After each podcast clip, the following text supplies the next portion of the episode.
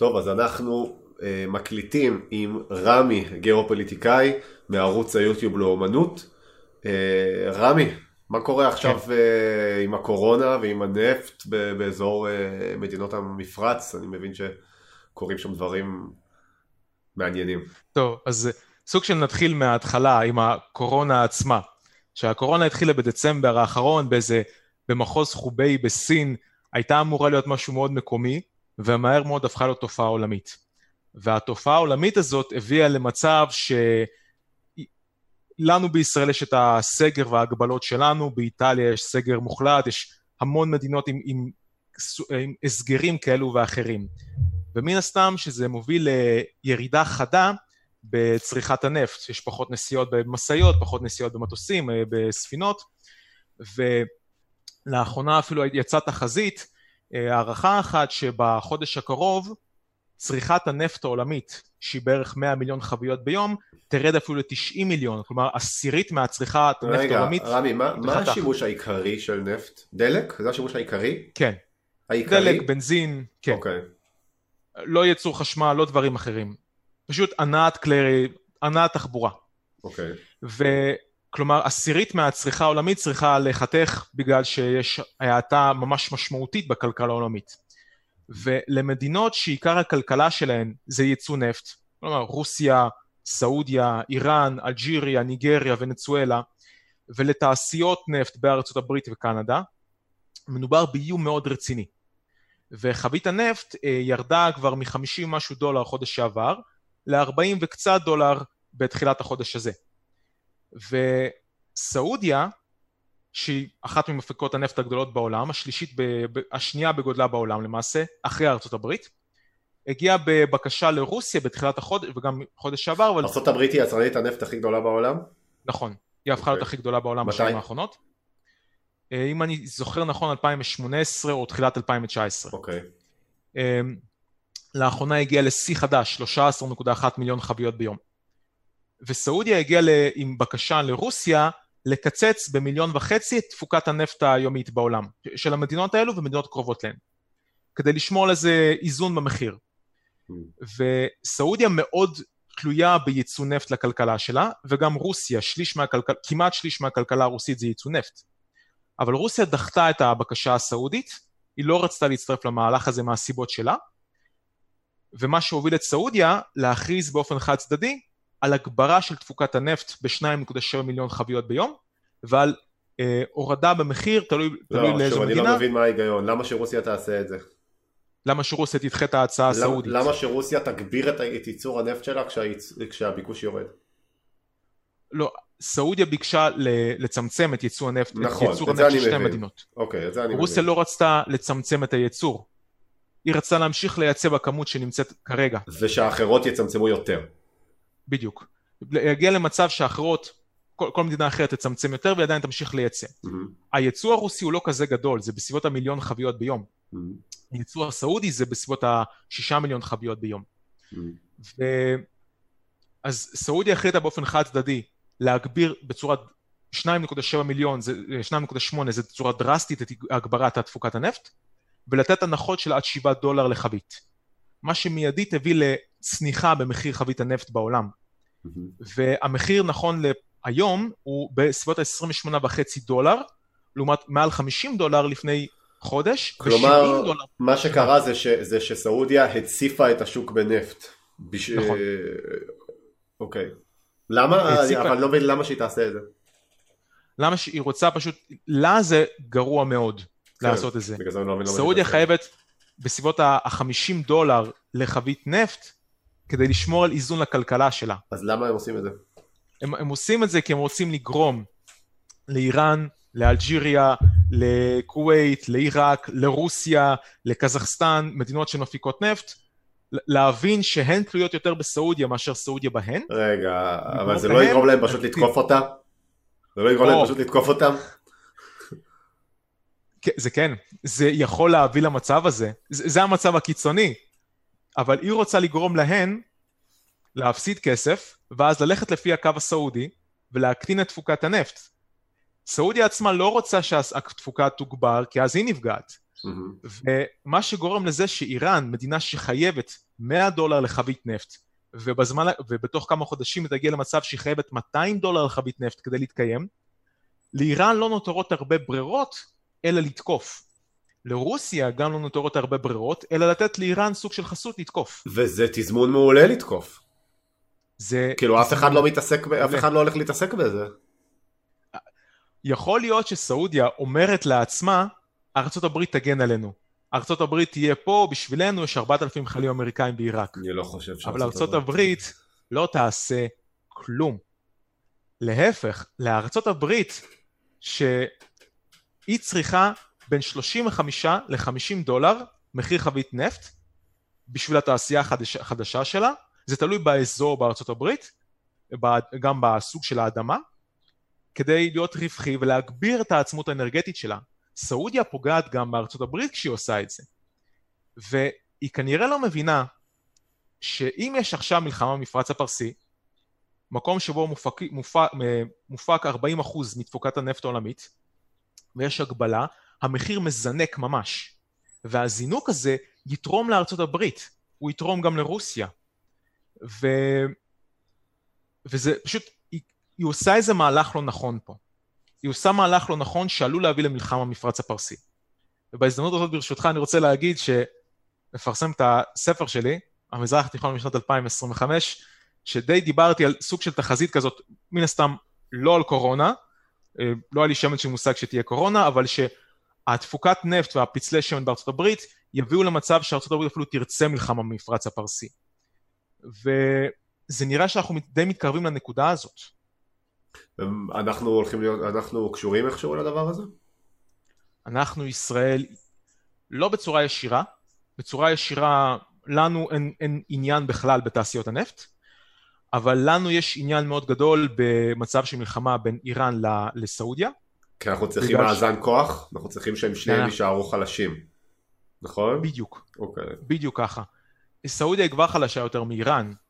הבדלי הרים, ארבעה יותר, אה, אוכלוסייה פי ארבעה יותר גדולה באיראן מאשר בסעודיה.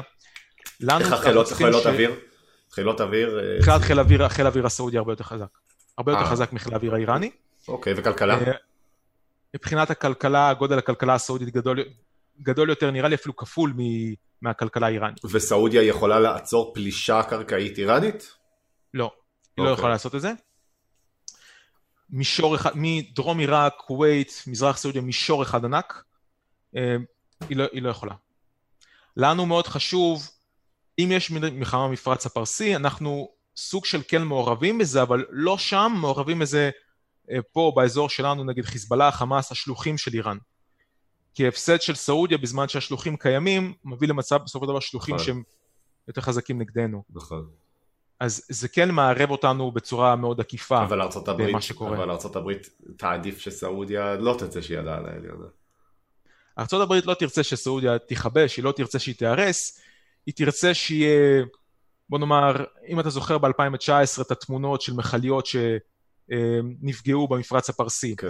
היא תרצה שמצב כזה יחזור על עצמו, היא תרצה שתהיינה כמה התקפות של רקטות על מתקנים בסעודיה, כי זה פשוט מקפיץ את המחיר, ומקפיץ את המחיר זה הרווח שלה. זה די סותר למצב של לפני 30 שנים, שזה היה הפסד שלה, כי הייתה מאוד תלויה ביבוא נפט. אבל אנחנו, אנחנו כבר מאוד מתקרבים למצב ההפוך, שהיא כבר... ו- ואיך כמעט זה לא מבחינת מ- מלחמה כזאת, איך היא, איך היא יכולה לתרום ל... להשפיע על מה שקורה עם, אה, עם הקורונה? זה קשור לקורונה איכשהו? לא קשור. אה, זה כן קשור בעצם, כי ההורדת מחירים היא בגלל. אוקיי. בוא נאמר, ה... התנאים שנוצרו פה לא קשורים בכלל לקורונה.